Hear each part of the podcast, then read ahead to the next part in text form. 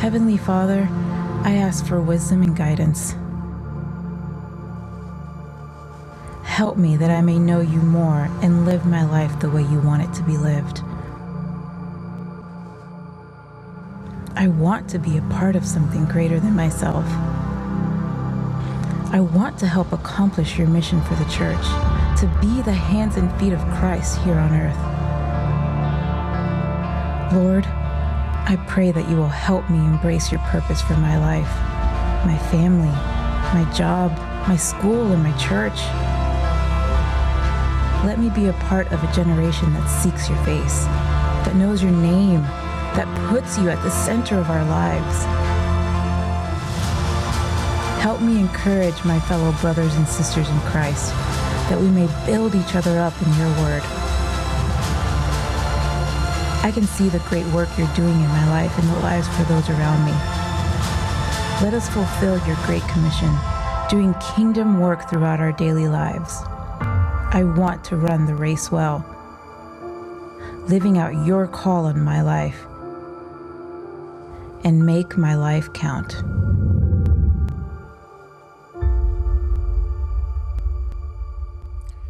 Hey, I want to thank you for allowing Kathy and I to get away and spend a few weeks uh, just being together and um, sleeping. I've done a lot of sleeping over the last few weeks and just playing and having a good time, and thank you for giving us the privilege to do that and for giving us a home to come back to. So I want to thank you very much for all of that. Now I'm going to ask you if you would join me in prayer right now. Father, we come to you today, and Father, we lift up the families in El Paso. Those families who've lost a loved one in the shooting that took place yesterday, twenty some odd, and those others who have a family member that has been shot but still alive. God, I pray that you would be with these families and these that are injured, and you would restore. Father, I pray for those in Dayton, Ohio, that a few hours later experienced more killing. And God, I pray that you would be with these churches that are ministering to these families and these communities, that they would be the arms and feet of Jesus among them, and that they would help in the restoration. Father, move and help our country. We pray in Jesus' name. Amen. Last Sunday, as uh, we were gone, our former senior pastor, uh, Fenton Moorhead, and Mary were back with us, and wasn't it great to have them back in our church? And Pastor Fenton is an amazing preacher and teacher. We're so, I'm so, so proud of them. The Moorheads will forever be a vital part, a special part of Sugar Creek Baptist Church. You might have noticed, number one, you can't miss it. It's eight feet tall and one and a half feet wide. You couldn't miss it. So what does this number one mean? Well, it could mean that you are number one. All of us want to be number one about something, right? So maybe that's it. Or it could be talking about the trades that the Houston Astros made this last week, which were pretty amazing. I'm telling you, pretty shocking, pretty amazing. And now the truth is, there's no doubt that they are the number one baseball team on the planet. At least, at least on paper. Now they got to win it all now, but I think they will. I think they're going to win, win the World Series. Or it could mean that football season is only a few weeks away. And we, that means college football is almost here. And it means that by the time that the college football season is over, there is going to be a number one team. And so which team do you think will end up number one? I agree with you. O U Sooners. Thank you so much. I think you're exactly right about that. Actually, this number one doesn't mean any of those things. This number one actually means you and I have one life to live. Only one. In this flesh, we've got one life to live, and that's all. Now, here is the truth. Every Christian, every Christian lives forever. No Christian ever dies. And this was Jesus' promise. He said, whoever lives and believes in me will never die. Now, how do I know that that is absolutely true? Because of the resurrection of Jesus Christ. And his resurrection proved that everything he said is true. Our bodies do die. But who we are, our soul, our spirit, the very moment our body dies, our soul and spirit comes up out of this body and goes immediately into the presence of God himself. And we never die. But you and I in this flesh have only one life to live. We better not mess this up. If you wreck your car, you can go out and get another car. You lose your job, you can go get another job. If your sports team does not win, there is always next year. But you and I only have one life, and we only have one shot. And we better do it right. We had better make the most of our life. And that is what I want to talk to you about today and over the next few weeks. We had better make the most of our life. Did you know the Bible even says that our life does not last very long? Listen to what James says in James chapter four, verse fourteen. What is your life?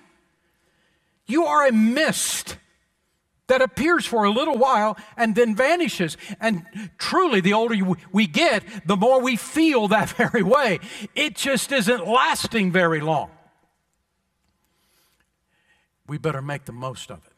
It's a true story about the missionary, the story I'm going to tell you about this missionary. Who, it was about, what, nineteen oh two, nineteen oh three, and this missionary had lived almost his all his adult life in Africa as a missionary in Africa, sharing Christ with others. He led so many people to the Lord and discipled so many people, and he lived almost all of his adult life in Africa as a missionary, but he is now old.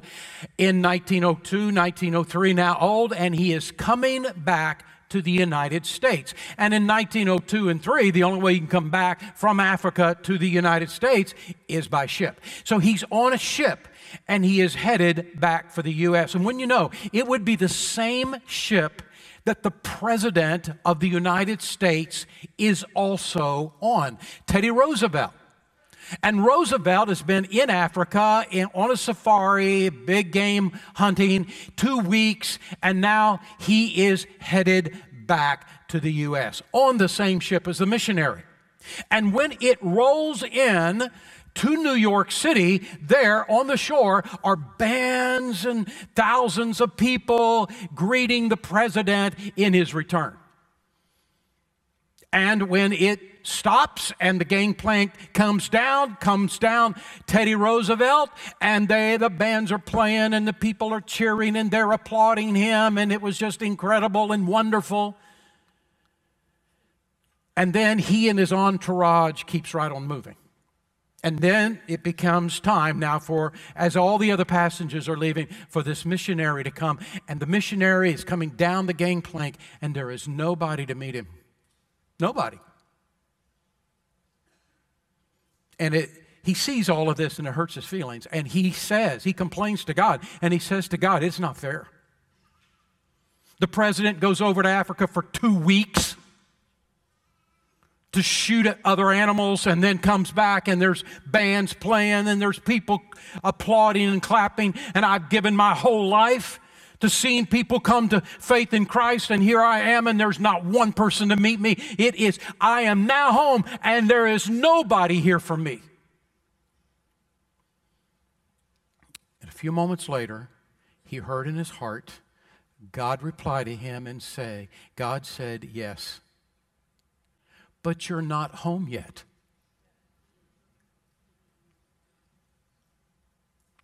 None of us are. This world is not our home.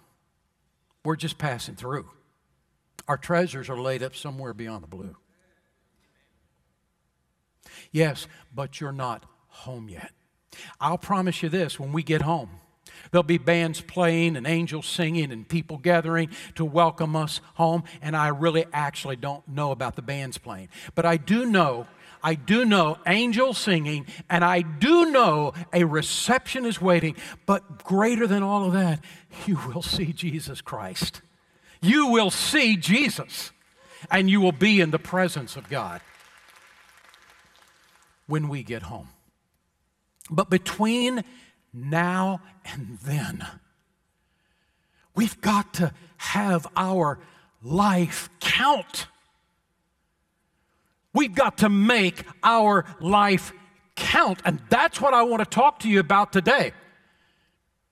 The truth is, your life can matter for something bigger than you. Mine can too. And one of the ways that God uses for our lives to matter for something bigger than us, He uses this church as a conduit to be able to use us in a way that is bigger than us. And this church is a conduit that God uses for God to use us in a great and powerful way. Today I want to talk to you about embracing God's purpose for your life. And the truth is, I believe there's at least four goals that God wants you and I to accomplish with our life. I'm not saying these are the only ones, but I'm saying there's at least four that God wants you and I to accomplish in our life. So why am I here? What is this whole life about? I can tell you at least four things.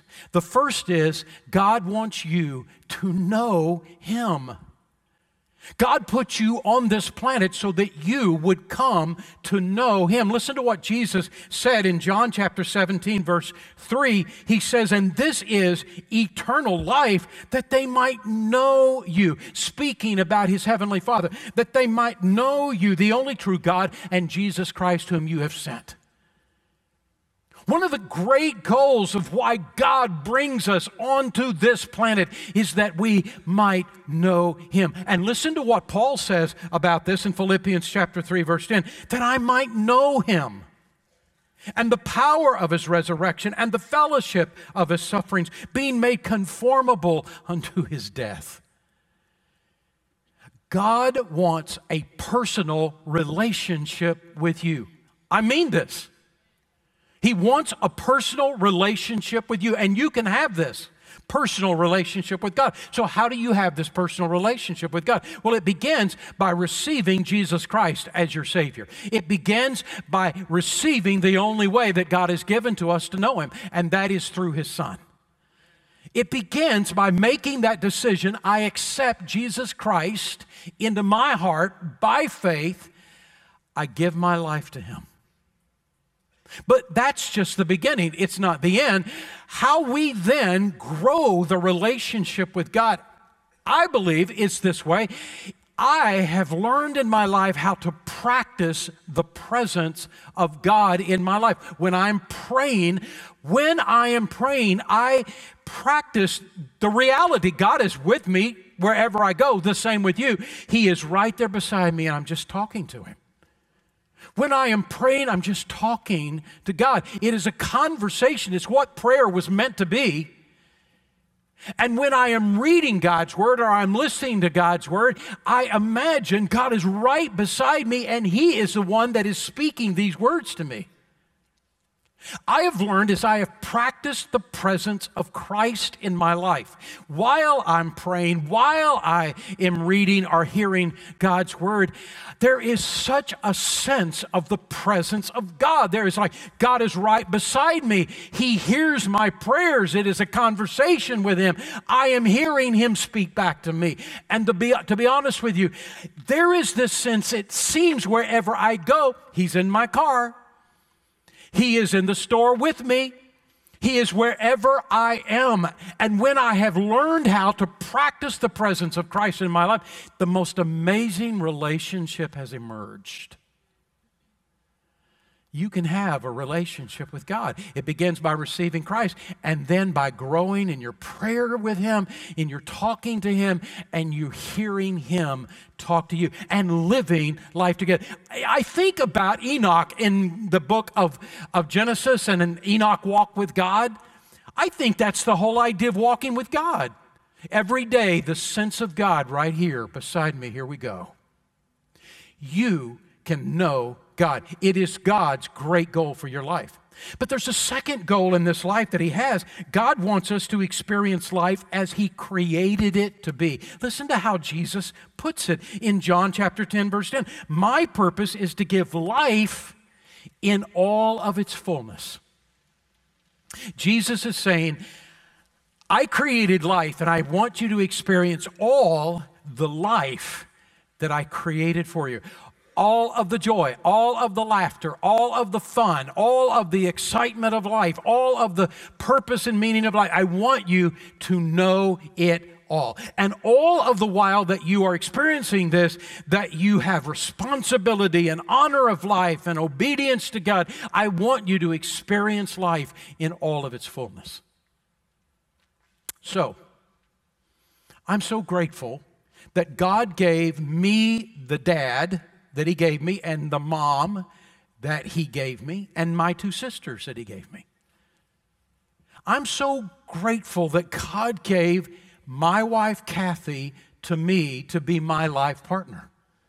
And the years that we have spent together sharing life together and the strength that she has been in my life. I'm so grateful for my two sons that God gave to us to be able to walk through every phase of life with these two boys and to see them grow up to be men and to be men of character and love the Lord and to walk with Him. I am so excited about what I experienced and am experiencing with them. I am so proud of my grandkids. I got four grandkids. It is so much fun to live life with them and experience their personality coming out. Two have already come to know Christ as Savior, and it's just so much fun to watch these four kids grow up. I'm so proud of Sugar Creek Baptist Church, and I want to tell you, I love you, and I'm so grateful. I get the privilege to be a part of this church. I'm so happy about baseball. I love baseball. I loved playing baseball. I love watching baseball. I love everything about baseball except losing baseball. I hate losing baseball, but I love everything else about baseball. I love football. Don't love it as much as baseball, but I love football. I love it when O U beats Texas. I love it. Now, O U Texas, I think you love beating O U, and you know that. And you are having a high day when that happens too. I love my car. I've loved every car I've ever had. I've only bought cars that I really loved, and I have always built this bond with my car. I know how dumb this sounds. I know it, and I know how materialistic it comes across, but I will tell you this. All my life, my car was more than a car. There was this bond between my car and me, and it's just my personality. Why am I saying all this ridiculous stuff? Because it's life. God says, I, I want you to live. I don't want you just to clock in. I want you to live. I want you to live the moments. I want you to experience the moments. I want you to be aware of your life, and I want you to enjoy life and live it in all of its fullness. And by the way, some of the fullness is pain and hurt and heartache and disappointment and sometimes sense of despair. All of it is life. It's His real life. And Jesus said, I want you to live life in all of its fullness. And don't get cheated by any of it. And all the while that you're living life, live it with responsibility, live it with honor, Live it with obedience to God. Live life. The second purpose that he gives to us is to live life. Don't just clock in and clock out, live it. The third purpose that he gives to us is that God wants us to accomplish a mission for him. Listen to what Jesus said. Now, Jesus is talking to his heavenly Father, and in John chapter seventeen, verse four, he says, I have brought you glory on earth by completing the work you gave me to do. Can you say that? Can you say that? I have brought you honor on the earth by completing the mission that you gave me to do.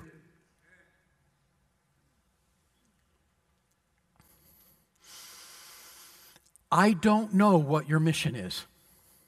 I don't know what God's plan for you is, but I do know he has gifted you and empowered you to accomplish it. And I know that part of that mission has to do with your family. And I know that part of that mission has to do with your talents and your spiritual gifts and your experiences in life and your personality, all the ways in which you're wired. God has taken all the ways in which he has wired you, and all of it somehow is a part of your mission.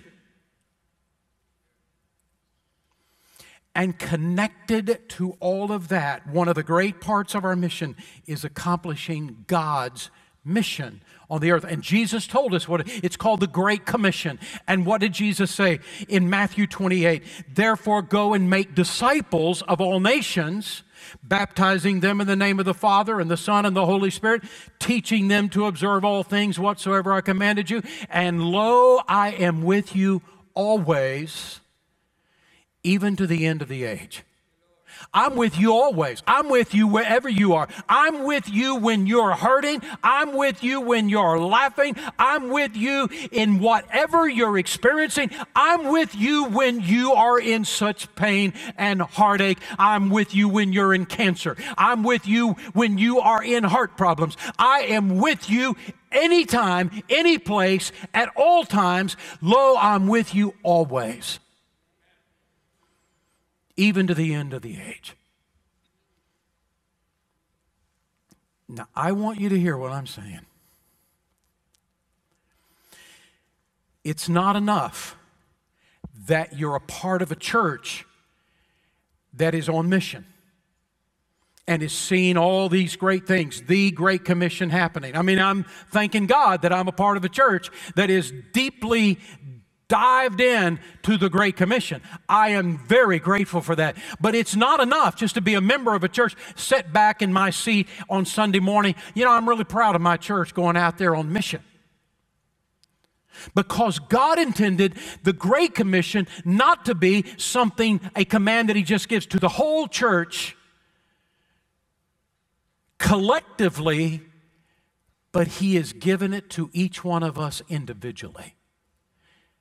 This is your commission.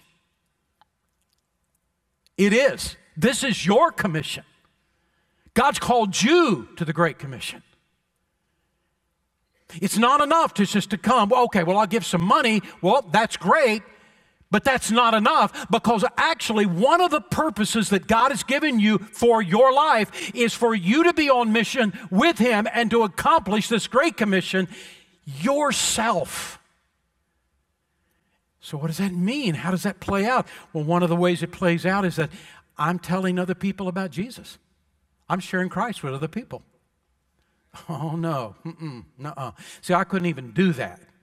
I wouldn't know what to say. I don't know the words that I would speak. It wouldn't make any sense. I cannot explain it.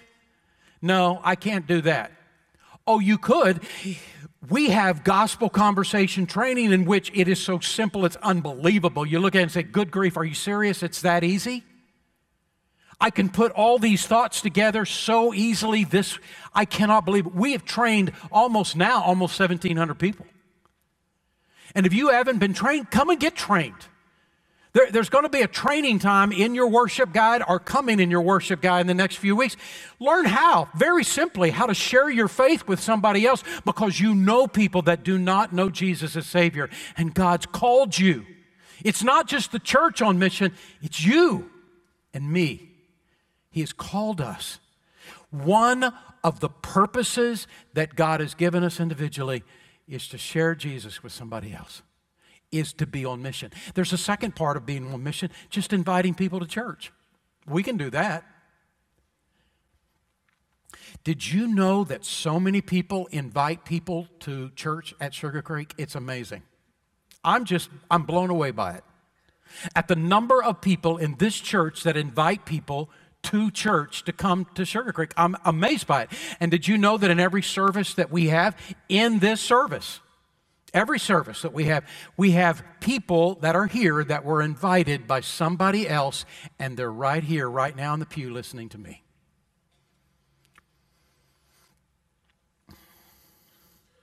Now, we just completed these um, communication cards, these pesky communication cards. Do you know what I'm talking about? And Bruce, the card guy, came up, okay, and I need everybody to fill out this card. Do you know why we do the cards? Because we have people all over this worship center, and you don't know who they are, but people that are visiting for the first or second or third or fourth time. We have people in these pews right now who are visiting in this service who are been invited to come to church, and here they are. And this card is our link to these people that are visiting our church. And you know, it's amazing what happens. First time they come, we give them a gift. That is a gift you'd want to actually have. We give them a gift, and we we actually reach out to them, and then the next time they come, we connect back with them, and the third time they come, we connect back with them, and the most amazing thing happens. Many of the people that are visiting our church, our service, in this service right now, don't know Jesus Christ yet. And here they are, and you've invited them. And others know Christ, but they don't have a church home, and maybe this will become their church home. It is amazing how many hundreds. You'd be shocked. I don't know what the number is right now. I don't want to give you a number that's not going to be accurate, but it's in the thousands of people that visit our church. It's amazing. And you know why they visit? You invite them. You're doing it. You're doing mission. Now look, you know when Pastor Bruce comes up here and says, now I need everybody to fill out the card. And we're sitting there and we're saying, I've been a member of this church for like a million years, and I don't think you need me to fill out a card. Why am I having to fill out one of these cards? It's for people that are visiting, not me. Do you know why he does this? Here's why. Because it's been proven. I mean, there all there's studies about everything, and there's a study about this. Here is what's been proven, that if a person is visiting the church and someone says, would you fill out this card? They look around to see if there's anybody else filling out this card. And if nobody else is filling out the card, they don't fill it out. But if they fill out the card, but if they see other people filling out the card, they fill theirs out too, because everybody's filling it out. How hard is this? All you have to do as a member of this church is put your name on there. Does it take five seconds? And it's part of mission, because what you're doing is, is that you're kind of freeing up other people. Nobody else is looking at me. Actually, they are. And you don't know. And so when we fill it out, others fill it out, and when they fill it out, it becomes our link to them. And it is amazing how many people that fill out cards end up becoming a part of this church. Come to know Christ as Savior, end up joining our church. It's unbelievable. Here's what I, the point I'm making. We're on mission. And it's not just the church, it's us individually. In so many little ways and big ways, God has called us to the mission of the Great Commission of Jesus Christ.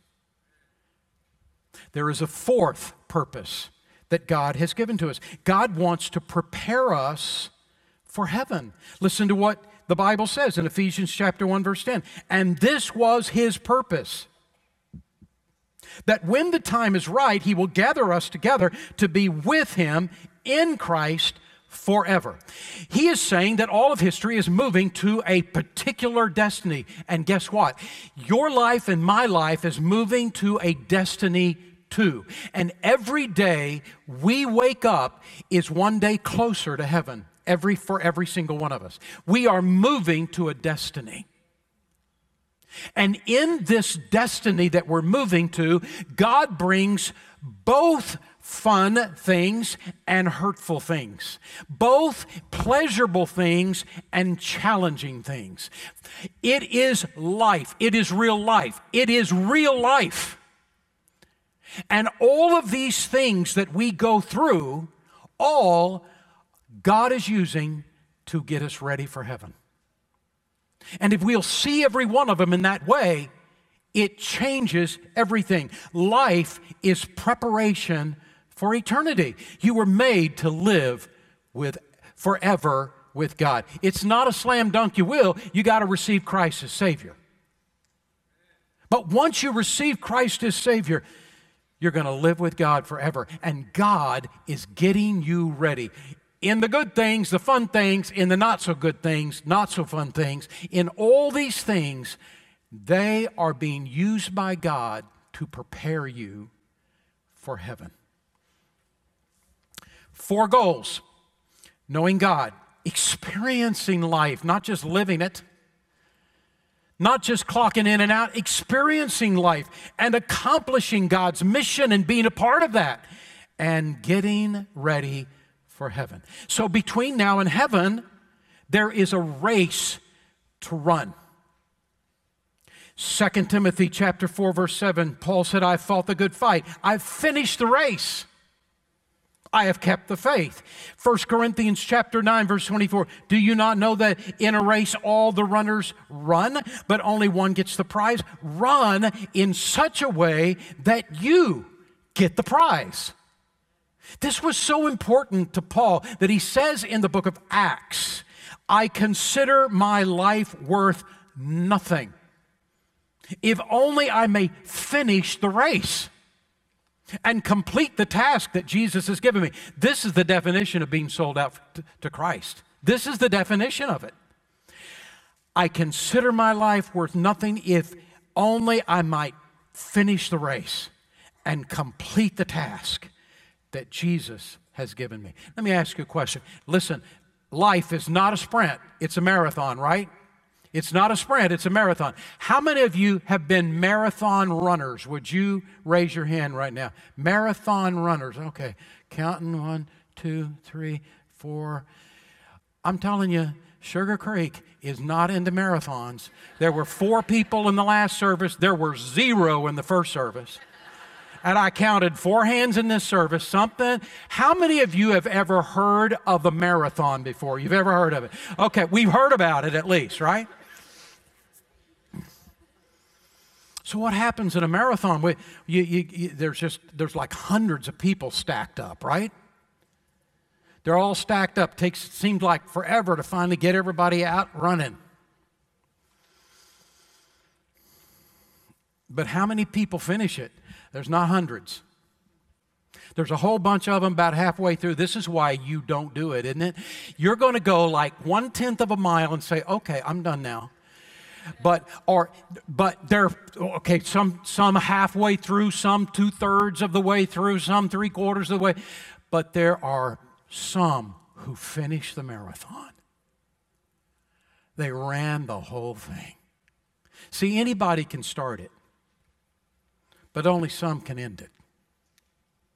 And what God is actually saying to us is, I want you to run well, and I want you to finish well. I want you to go to all the way to the finish line in this life I gave you. Now the question is, how do we make it to the finish line? How do we run well all the way to the end? Well, there's four questions we got to ask and answer. And the first question is this: what will be the center of your life? What will be the core of your life? What will be the hub of your life? I want you to see this wagon wheel for a moment. I want you to look at it. This is the idea right here. Do you see it? What will be the core, the, the hub of your life. It's right there in the middle. And notice that all the spokes are connected to the hub. Each one of these spokes are about some aspect of your life. It's family or time or job or school or something are all the spokes of our life, and they're all connected to the hub. And then there is the outer realm. So what is it in your life that holds everything together? What is, what is the core of your life?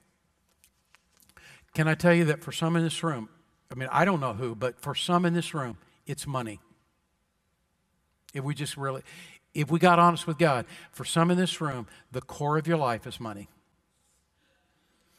It's all. You, it's what you think about. It's what your whole life is uh, uh, uh, surrounding, and actually everything else has to be connected to the money, and other things suffer, including your family, because it's all about the money.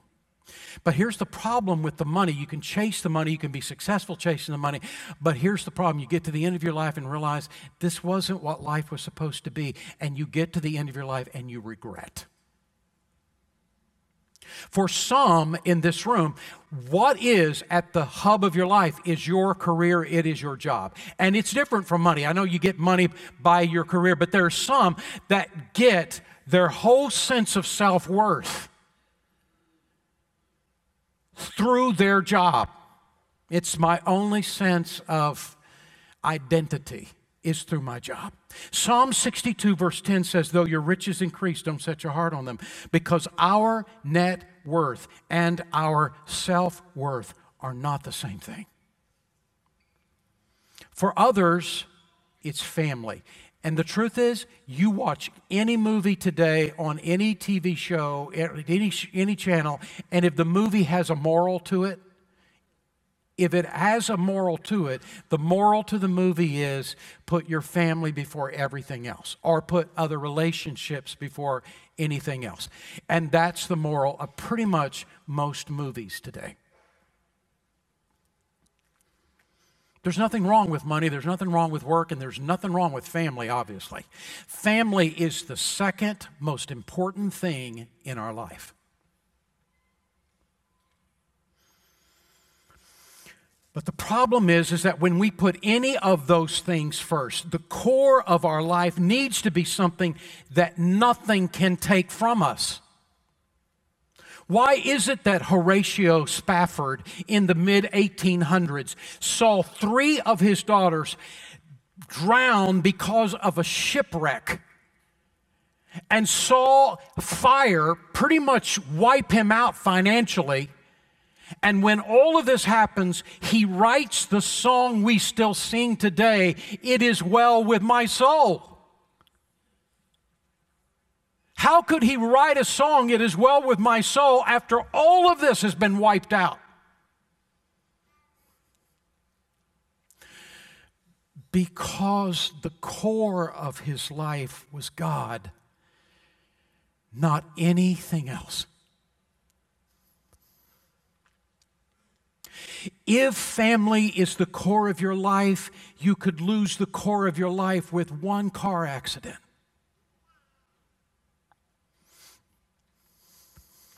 What I'm saying to you is that the core of our life needs to be something that nothing can take from us. And this is why Jesus said it this way in Matthew six thirty-three, but seek first God's kingdom and his righteousness, and all these other things will be added to you. If you will place God at the center of your life, at the hub of your life, he will bring order to all the other things. Look at this wagon wheel again. This is the idea that God is the hub, and everything else he brings order to and meaning to and purpose to, as long as he is the core of your life. Colossians chapter one, sixteen and seventeen says, for by Christ all things were created. He is before all things, and in him all things hold together. Jesus is the glue that can hold everything in our life together. The first thing that's got to be solved in our life is who, what is going to be the core of my life? What is going to be the hub of my life? And if we get it wrong, it will mess every other thing up. But if we get it right, it will bring everything together. The second question that's got to be asked is, what will be the character of your life? What kind of character are you going to have? Proverbs two verse seven says, God grants a treasure of common sense to the honest. He's a shield to those who have integrity. You walk in integrity, he'll be your shield. You walk in character, he'll be your shield. We're never going to be perfect people on this globe, but we can be people of character. We can make mistakes. We can mess up. We can get angry at the wrong time. We can say things we shouldn't have said, and we can get it fixed because we are people of character. Character is doing what is right as defined by God regardless of personal cost. And we don't become people of character by accident. We become people of character on purpose. First Timothy chapter four verse seven says this, train yourself to be godly. We build character just like we build a wall, one block upon another block, one decision upon another decision. The third question to answer is this: how will you treat the others in your life? The others meaning your family members, your, your, your friends, your fellow Christians at church, people that are at your job or in your school, in your classroom, or people that you don't even know that you come in contact with, or people who are your enemies. How will you treat the others in your life? And Romans twelve sixteen says, live in harmony with one another. That word, harmony, means to live in balance, where all the parts are in balance with each other. Willing to forgive, be willing to be forgiven, be willing to restore. Two verses later, here's what Paul says in Romans twelve eighteen, if it's possible, if it's possible, if it's possible, as far as it depends on you, live at peace with everyone. What is he saying? He is saying, come on, real life is there are some people who don't like you and never will. And it's not your fault, it's theirs. There's something going on in their life. There's some issue you don't know anything about. And there are some people that you will never get in sync with. So if it is possible, as far as it depends on you, live at peace with everyone. Coming to a position of balance in our relationships will require more from us than them. Will I choose to be self-centered or self-giving? Will I be thoughtful or thoughtless? Will I be touchy or willing to overlook an offense? Will I be resentful or forgiving? Will I love my enemies as Jesus told me to? Here's the last one. How will you balance your time? We can't do everything. We know the four goals that we need to accomplish. We know the priorities.